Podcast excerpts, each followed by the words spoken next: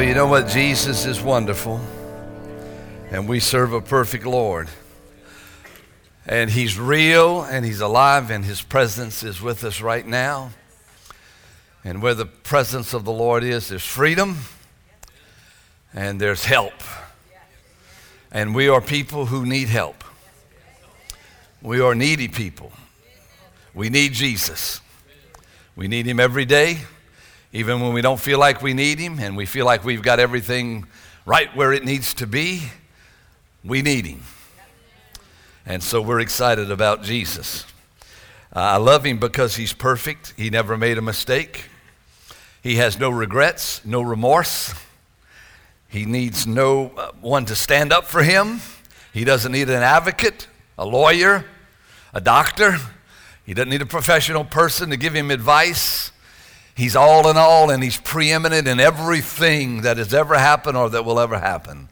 And so that's why we serve him, and that's why he's the king of every king and the Lord of every Lord, and the only true and one God there is, Jesus Christ, is the one, the only way to the Father, and then the only way you get to Jesus is by the power of the Holy Spirit. This thing is real, it's powerful. And the Word of God is alive and it's powerful and quick. It's, it's alive. It accomplishes things. It's not like a telephone book or a pamphlet that you get on a traveling trip. The Word of God is alive and it accomplishes things. Even when we don't know that it's accomplishing things, it's holding everything together. The whole universe is held together by the Word of God. And so that's why we teach you the Word of God best we know how. And today we're going to start in the book of James. We're going to spend three weeks in the book of James, uh, one of my favorite books, but also one of the most practical books in all of the Bible. It's, uh, it really gets down where we live every day, and it deals with some of the things that we have to deal with every day. And uh, it was written by the brother of Jesus. And if you recall, if you know anything about the Bible, and maybe some of you don't, but Jesus had brothers and sisters just like a regular family. And uh, his brothers really didn't believe that he was the Messiah. In fact, one day he was contemplating whether to go to Jerusalem and he was getting kind of popular. And his brothers said, Well, Jesus, if, you, if you're what you say you are, just go up to Jerusalem and let everybody know who you are. And, uh, and then it goes further in the scripture and it says, because they did not believe on him. So James was one of those brothers who did not believe that Jesus was the Messiah, but something transpired in between then and, and the time this book was written. As a matter of fact, James uh, became a believer in Christ. Not only that, he led the first church. Contrary to popular understanding, Peter was not the first pope. James was the first pastor of the first church in Jerusalem. He pastored the church in Jerusalem, and eventually he was martyred for Christ's sake. And so it's appropriate that as we read the first verse of this book that introduces it to us, in the first verse of that book, he says, This letter is from James. And here's the transformation. He says, A slave of God. Now, when we think of slave, we think of slavery, and we go back to, you know, the 17, 1800s. We think of slavery, or even how it is today. But he says, you know what? I'm a slave of God. And it's all right to be a slave of God. But then he adds on this wonderful portion, and he says, and of the Lord Jesus Christ. Not and Jesus, my brother because he no longer knew Jesus as a fleshly man, but now he sees him as Lord and King. And he says, I'm a slave of God, and I'm also a slave of Jesus Christ, the anointed one. And then he goes in verse 2 and he says, Dear brothers and sisters, so he's writing to the church. He says, When trouble comes your way. Now, I've been a pastor that for the last 26 years have taught you that trouble is coming your way. It's not if it's going to come your way, it's when it comes your way. And it will not only come your way one time, five times, or ten times, it will come your way many times. The longer you live, the more trouble you have. Jesus said, On this earth you will have trouble. And so We know that there's trouble, so when it comes your way, consider it an opportunity for great joy. So when it comes your way, so get ready, trouble is a coming. You say, My God, trouble is already here. Well, it is. You got trouble here, you got trouble there, you got trouble all around. This world's in trouble, this nation is in trouble, it's been in trouble. We live among, uh, among a bunch of troubled people, and many times we are troubled and in trouble. He says it's coming your way. This past week, I looked at a, a video on, on the internet on the website of a church in Pennsylvania, GT Church, Glad Tidings Church in Pennsylvania. And I looked at the pastor. He's about a 53 year old man, and he's preaching a, a, just a great message. Seemed like just a wonderful guy, just preaching, pastoring uh, this wonderful church. And Everything seemed great. And within one week from that time, he's lying in a hospital bed in a medically induced coma. They've had to take his leg off above the knee. This past Wednesday, he opened his eyes and nodded. The thing is, is that he was on a motorcycle. On the back of the motorcycle was his 52 year old wife, Lynn, and one thing he does not know yet is that she's already in a tomb, in a grave. He's in trouble. Just a Sunday afternoon ride after preaching a great message. And now his whole life altered. Trouble has come his way. I remember years ago standing, sitting in our church, listening to a man stand on the platform, not this church, but another church, testifying at how he and his three daughters and his wife were on a family vacation in, in their family van and was, was involved in a crash and he got out and before he could get back in to help anything the, the whole van burst into flames and he stood there on the side of the highway watching his entire family burn to death i'm not saying this to depress you i'm saying to, to you that trouble comes and it comes quickly, and it comes out of nowhere, and it alters our life sometimes for moments, and other times it alters our lives forever. Trouble comes our way. But yet, in the midst of all that, he stood up and glorified God, one of the greatest men I've ever known. I don't know his name. I couldn't recognize him in a crowd of two now. That was 35 years ago. All I know is that he impregnated we, me with the ability to understand that when trouble comes, there is help on the way. And the help comes in the way of Jesus.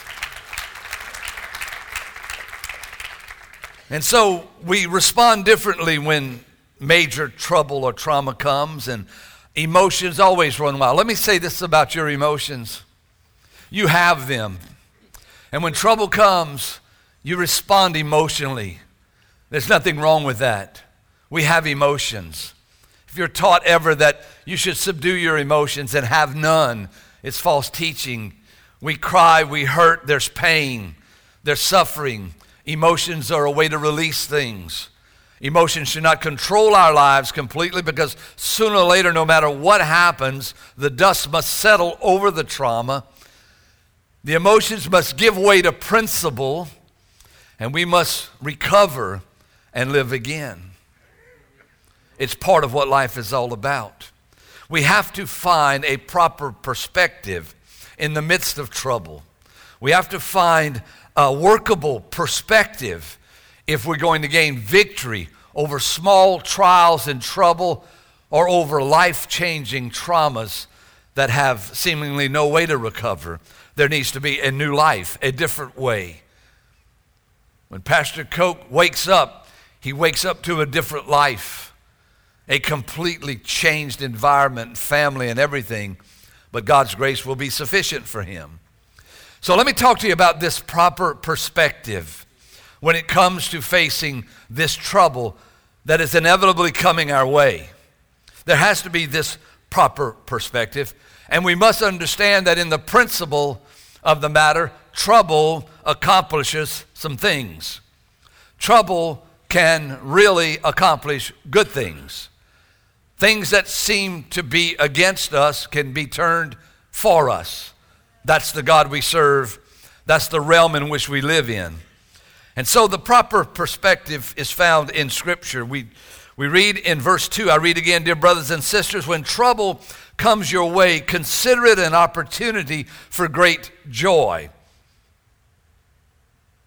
For you know that when your faith is tested, your endurance has a chance to grow. So let it grow. For when your endurance is fully developed, you will be perfect and complete, needing nothing. Some of the greatest scripture you'll ever find in all of the Bible is right here in these two verses of Scripture, three verses of Scripture. There's something that's accomplished when trouble comes our way. And I'm just going to unpack these four or five things that are going to help us to understand how we can take trouble, and if we handle it right, it works for us.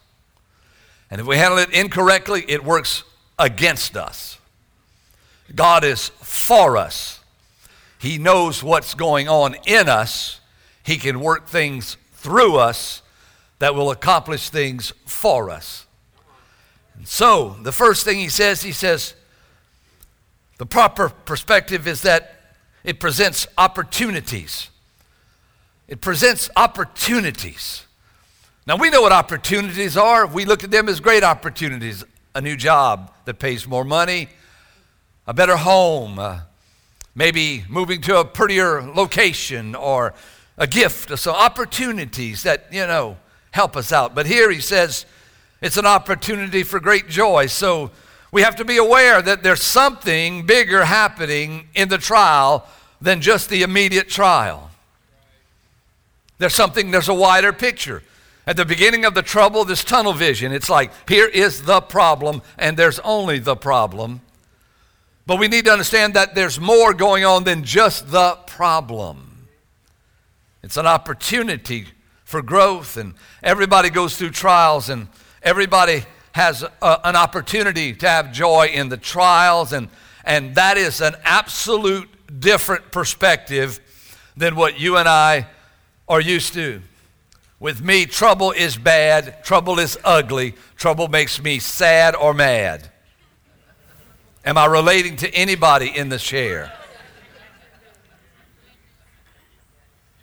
And really and truly, what that is is an immature attitude. And we'll show you that in the end. It presents these opportunities for joy, but there's got to be a bigger vision for it because I'm going to tell you right now when you lose a wife or a husband in an accident, or you, you lose a family, or you, you lose all of your finances, or somebody, you know, steals everything from you, there's no great joy, it seems right there. There's only emotions. But if we'll hold on long enough, joy comes in the morning. Come on, there's crying at nighttime, but there's a morning every morning. So there's opportunities in trials. There's also uh, this thing about trials that test our faith. Let me tell you something, folks. Your faith is going to be tested, whether you like it or not. If you have faith, it will be tested. We cannot get out of the, the, the, the, the, the test. Faith is a persuasion. I am persuaded that Jesus is real. I am persuaded that the Bible is true. I am persuaded that I am a born again Christian, a follower of Christ. But there are tests that will come to prove my persuasion. It's why when young people give their hearts to Jesus at the age of seven, need to understand and be taught that the teenage years are coming and your test will come. Your faith will be tested to make sure that it is real. And our, our faith is tested in several ways. There's the pressure test. There's pressure that's put on our faith. You know, how will you handle the stress of the trouble, whatever it is? How do you handle it? Will you turn to God or will you turn to other things or other people? Will you turn to God or will you let emotions rule you? When the children of Israel came out of Egypt, God did a miracle. Moses took a stick and he put it over the sea, and the sea, the Red Sea, opened up and the children of Israel walked through on dry ground. And when they got on the other side, when Pharaoh's army was chasing them, the sea closed over that army and killed them all. And then they began to sing, and they were so excited of what, what God had done. Not long after that, they're at the foot of Mount Sinai, and Moses says, I've got to go up to the top of the mountain. I'm going to be back. He went up to the top of the mountain and he stayed for a very long time. And the children of Israel were instigated at the bottom of the mountain not to trust God anymore. And because they were they were being tested, and all over the Old Testament, it talk, and even the New talks about how the children of Israel were tested. And so they were tested and they failed the test. And rather than waiting on God and believing their leader and believing that he had what was, what, what was right, they made a golden calf out of earrings and jewelry they took off their body. And they worshiped that golden calf and said, This is the God who got us out of Egypt.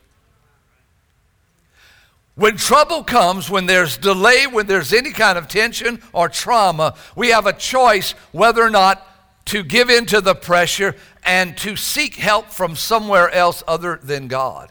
It happens to all of us. The pressure test. James chapter 1 verse 5 says, if you're in the pressure test and if you need wisdom, ask our generous God and he will give it to you and he will not rebuke you for asking. He's not going to fuss at you for asking. But when you ask him, be sure at what? What do you have to be sure at? That your faith is in who? In God. In God who? How? What? In God alone. Don't waver. Your help comes from above.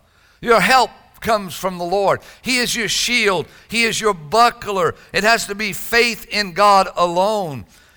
It's the test, it's being prepared to know that God is your test. Jan this morning wrote, and uh, let me find it on my phone here if you don't mind, because now it's all loaded up with a bunch of other stuff. I'm trying to find something important. You ever try to do that? Find something important? This is what Jan wrote. She wrote this morning on Facebook If we walk in excellence, we will respond to trials in excellence. And this is what she said. She said, I received this revelation on June 12th, 2004. June 12th, 2004. And she said on June 13th, 2004, my brother Jerry was killed in a car accident. I was able to respond to this trial in excellence. So God prepares us. He's preparing you for trouble. Isn't it amazing that the day before, that she would get a revelation like that. God speaks and is still speaking to people prophetic words that come from the heart of the Holy Spirit. That God gives you a glimpse of His wisdom to prepare you or propel you in or through trials. That's why we must listen to the Holy Spirit every day and not wait to learn how to shoot our gun when we're in the foxhole.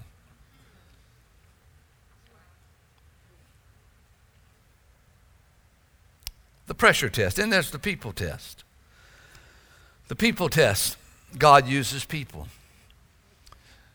We hate it, but He uses people. It's His number one instrument, I believe.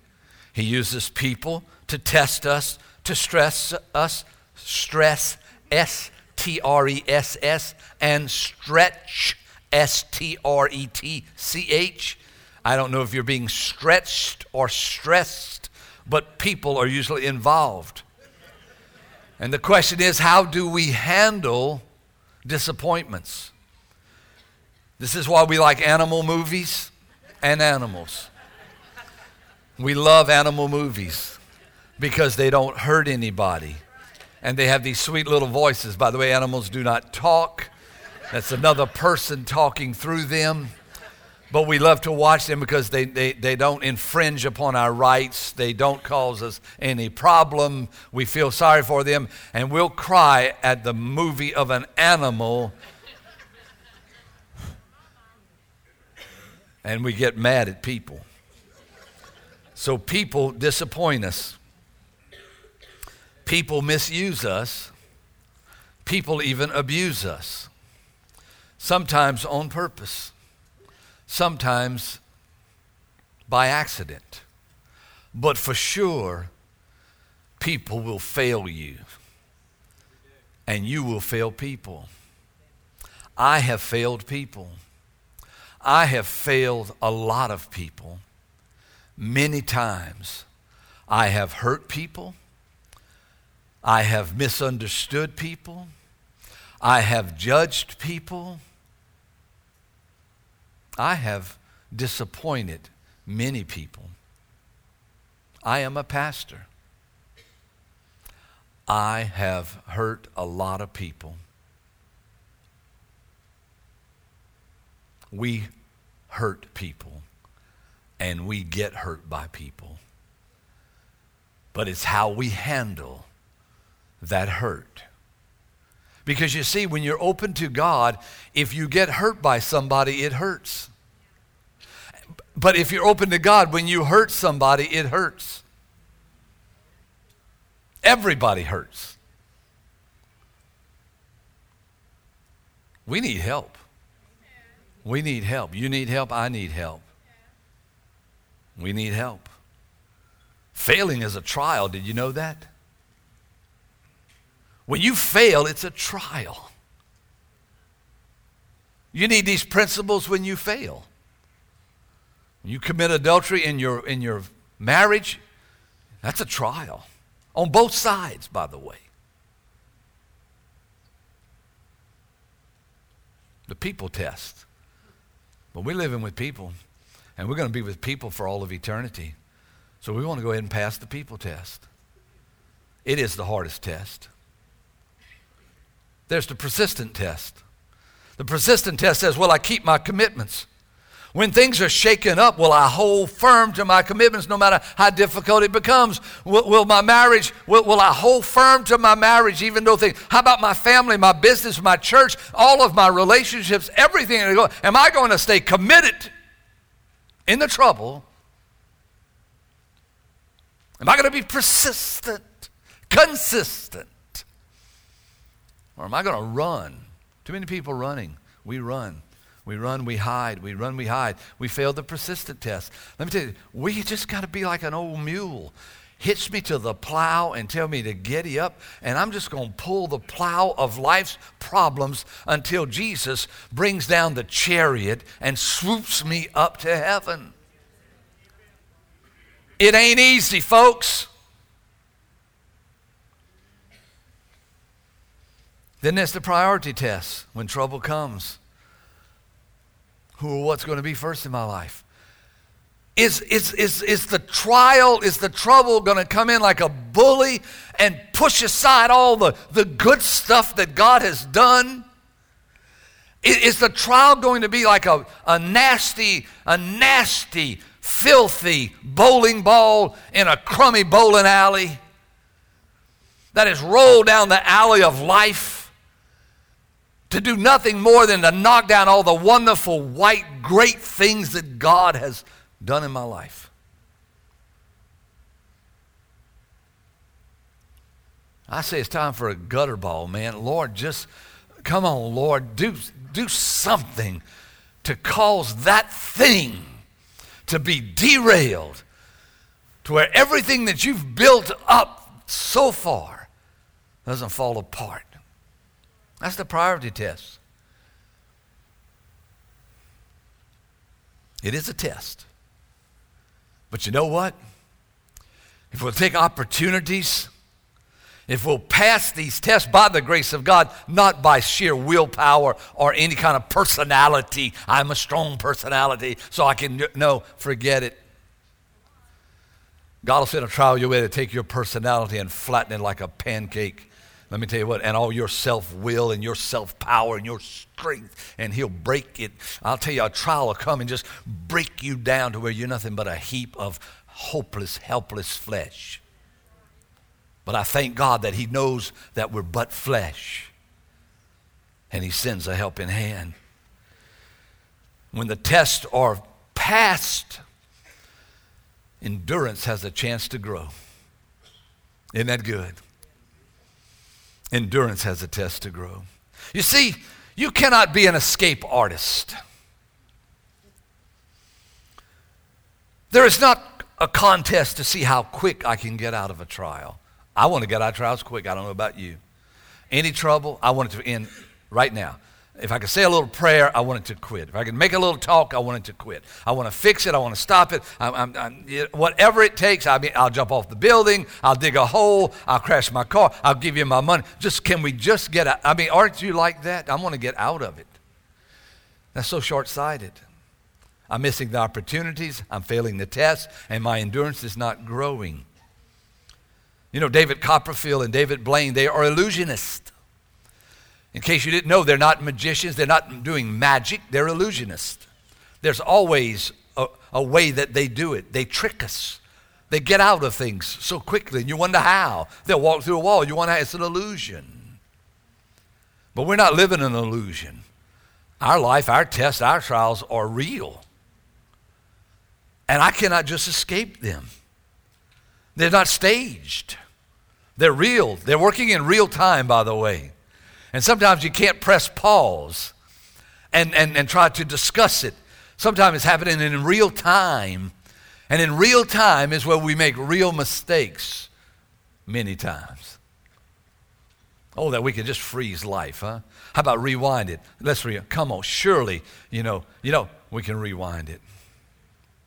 Because when you rewind the DVR at the home, and I do this all the time in movies, I'll rewind it and then I'll slow mo it frame by frame and I get to see all the mistakes that were made that you never catch in real time. But life ain't a movie, and you don't have a remote, and you can't turn it back no matter what. You've got to endure. Can we make a deal today and not expel all of our faith and our energy to get out of the trial?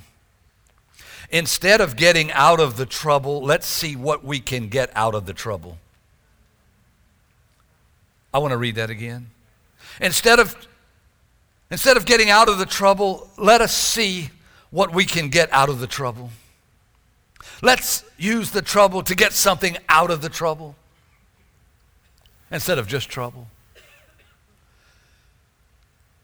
Let's learn, let's build, let's endure when I was young, I raced motorcycles. It was motocross, 20 minute race, so many laps, depending on the track. Other friends of mine did flat track, half mile, three laps, four minutes. Some long tracks, one mile, three, tra- three laps, six minutes. But others I knew ran enduros, sometimes one day, sometimes three days. I never did race enduros. I was puny and small and wouldn't have made it five miles because the race was one of endurance. That's why they called it an enduro. The bikes had to be strong, they were different, they were big, and they were ugly, and the men riding on them usually were also.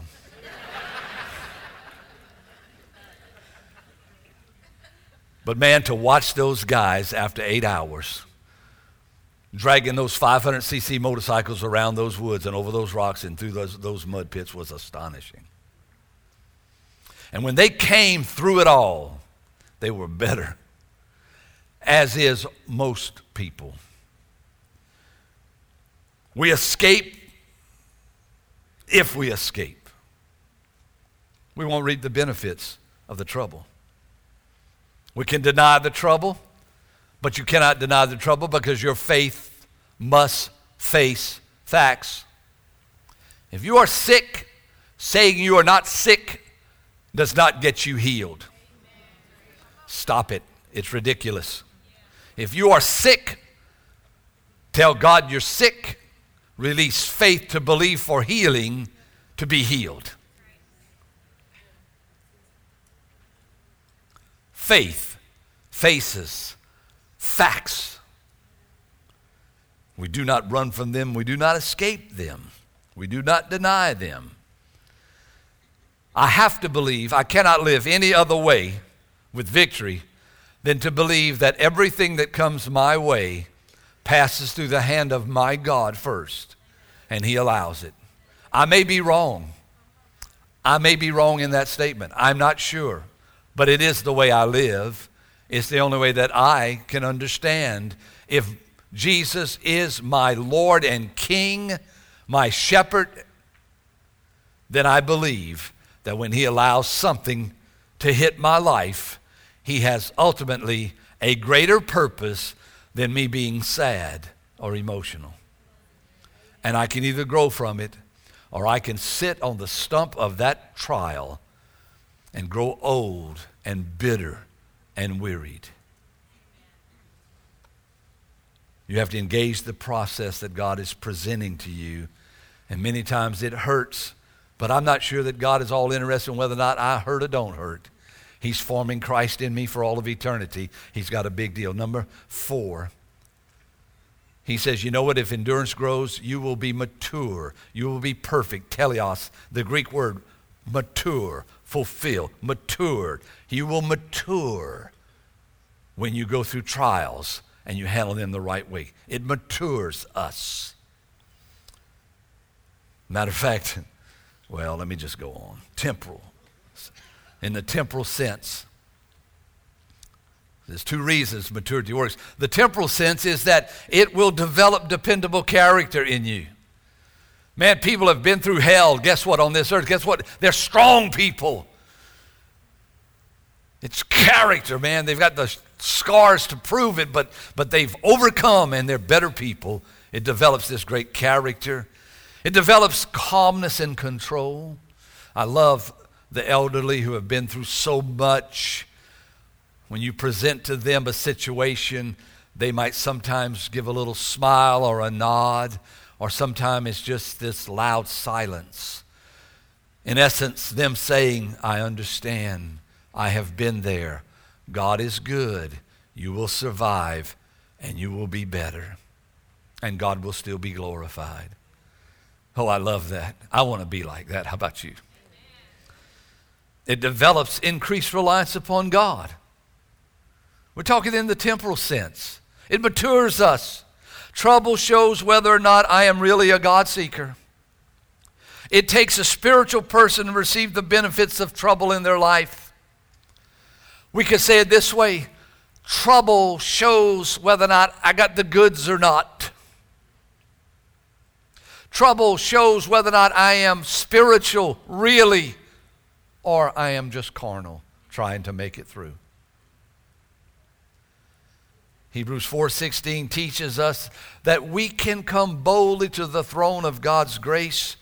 There we will receive his mercy. And look what we're going to do. We're going to find grace to help us when we need it most. When do you need grace the most? Huh? You know when you need grace the most? When you're in trouble. We need grace all the time. You on the mountaintop, you need grace. You're on the mountaintop because of grace. But in the valley, you need grace. And everywhere in between, you need grace but especially in trouble, you need grace. Brian Koch, when he wakes up out of this coma, he's going to need so much grace. I have not ceased to think about him every day since I saw that. We were putting together this message and we said we need to find a story that really shows people in trouble. And before we left the meeting, we found the trouble story. Not to use this heartbreaking experience of this pastor as fodder for us to preach and have a little tear come down the side of your eye, but to use it for God's glory to say that the story's not finished. It's going to mature him. He's going to receive much grace in time of need. And so, temporally, it works, but also eternally. In the eternal sense, in verse 12 of this first chapter, James says, God blesses those who patiently endure testing and temptation. Afterwards, they will receive the crown of life that God has promised to those who love Him. There's an afterward there's the temporal. Thank God for good character. Thank God for calmness. Thank God for dependence and reliance upon God as we walk on this earth. But there's, a, there's an afterwards, and afterwards, there's the crown of life to those who have passed the test. and have not become embittered and left God over temporal things that could have been fixed with simply one knee touching the ground, one tear falling from the eye, one word of forgiveness, and one asking of healing?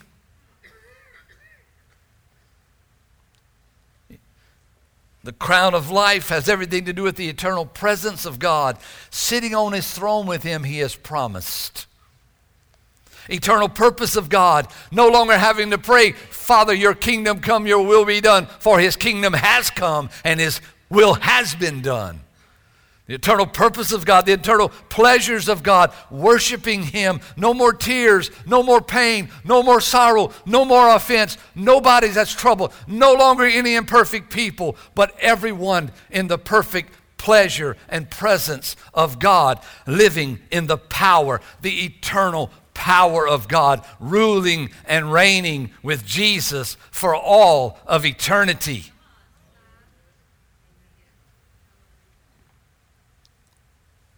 Wouldn't it be a waste to miss this eternal thing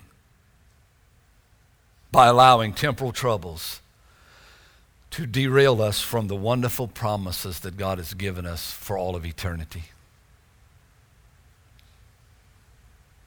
So, this is what we've learned today. Trouble comes to all of us.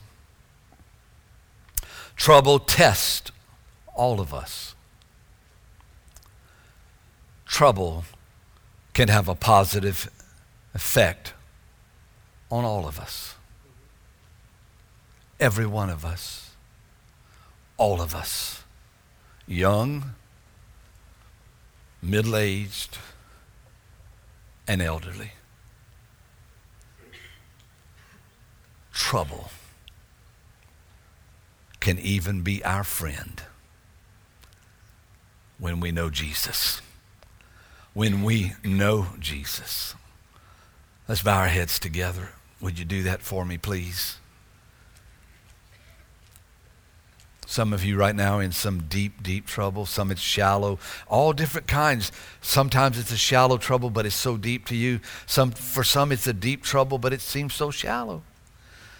It's all in how we've been handling it and working through things and and as a church, we sit, we listen, we work through things. We, we have to, as friends, as family, as business acquaintance, even in society as a whole. For you who are in this building right now and watching online and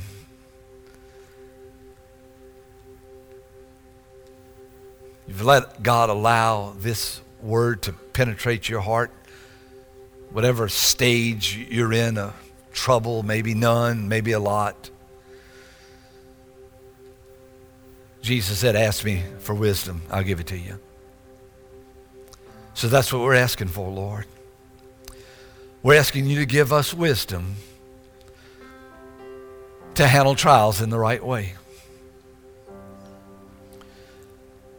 The reason we're asking for wisdom, Lord, is because we don't know what to do. What is the wise way to handle something? We are putting our faith in you alone, Lord, for answers, for grace. As a church, we call upon your name. We come boldly with confidence before your throne and say, Give us help, Father. And we receive that help right now. No matter what we feel like, we receive your help and your grace. For others in this room right now who maybe have never, ever given your full life over to Jesus, or there may be some of you who have, but yet you've taken your life back and you're not allowing Jesus to control your life.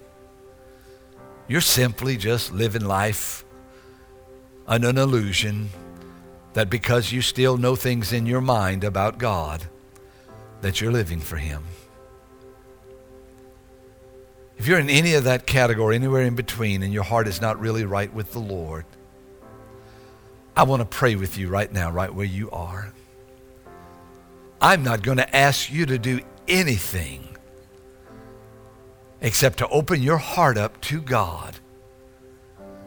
And then let me help you pray to your God, whom you've opened your heart up to.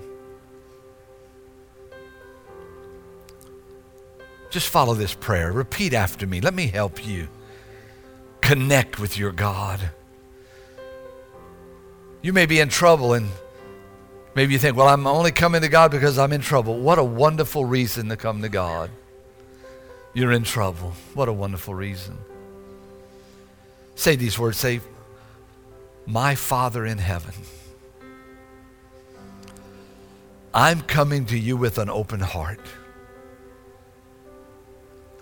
I'm asking you to forgive me and to be my Lord and my Savior. I'm asking you to change me. I want to be a Christian.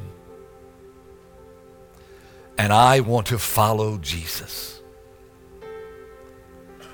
So I surrender today completely all of my life for all of eternity. In Jesus' name, amen. And amen and amen. I want to thank the Lord right now. The decision to follow Christ is just the beginning of your relationship with God. So we'd love to help you with your next steps. If you'll go to northwood.tv slash connect and fill out the information, our lead pastor, Van Ducote, wants to send you a letter that tells you some steps to take in order to maintain your new relationship with God. We'll also give you some information about Northwood Church. We are one church in multiple locations. We have a campus in Gulfport, Wiggins, and Long Beach. If you live in one of those areas, we'd love to see you at one of our services you can visit our website, northwood.tv slash locations, for service times and directions.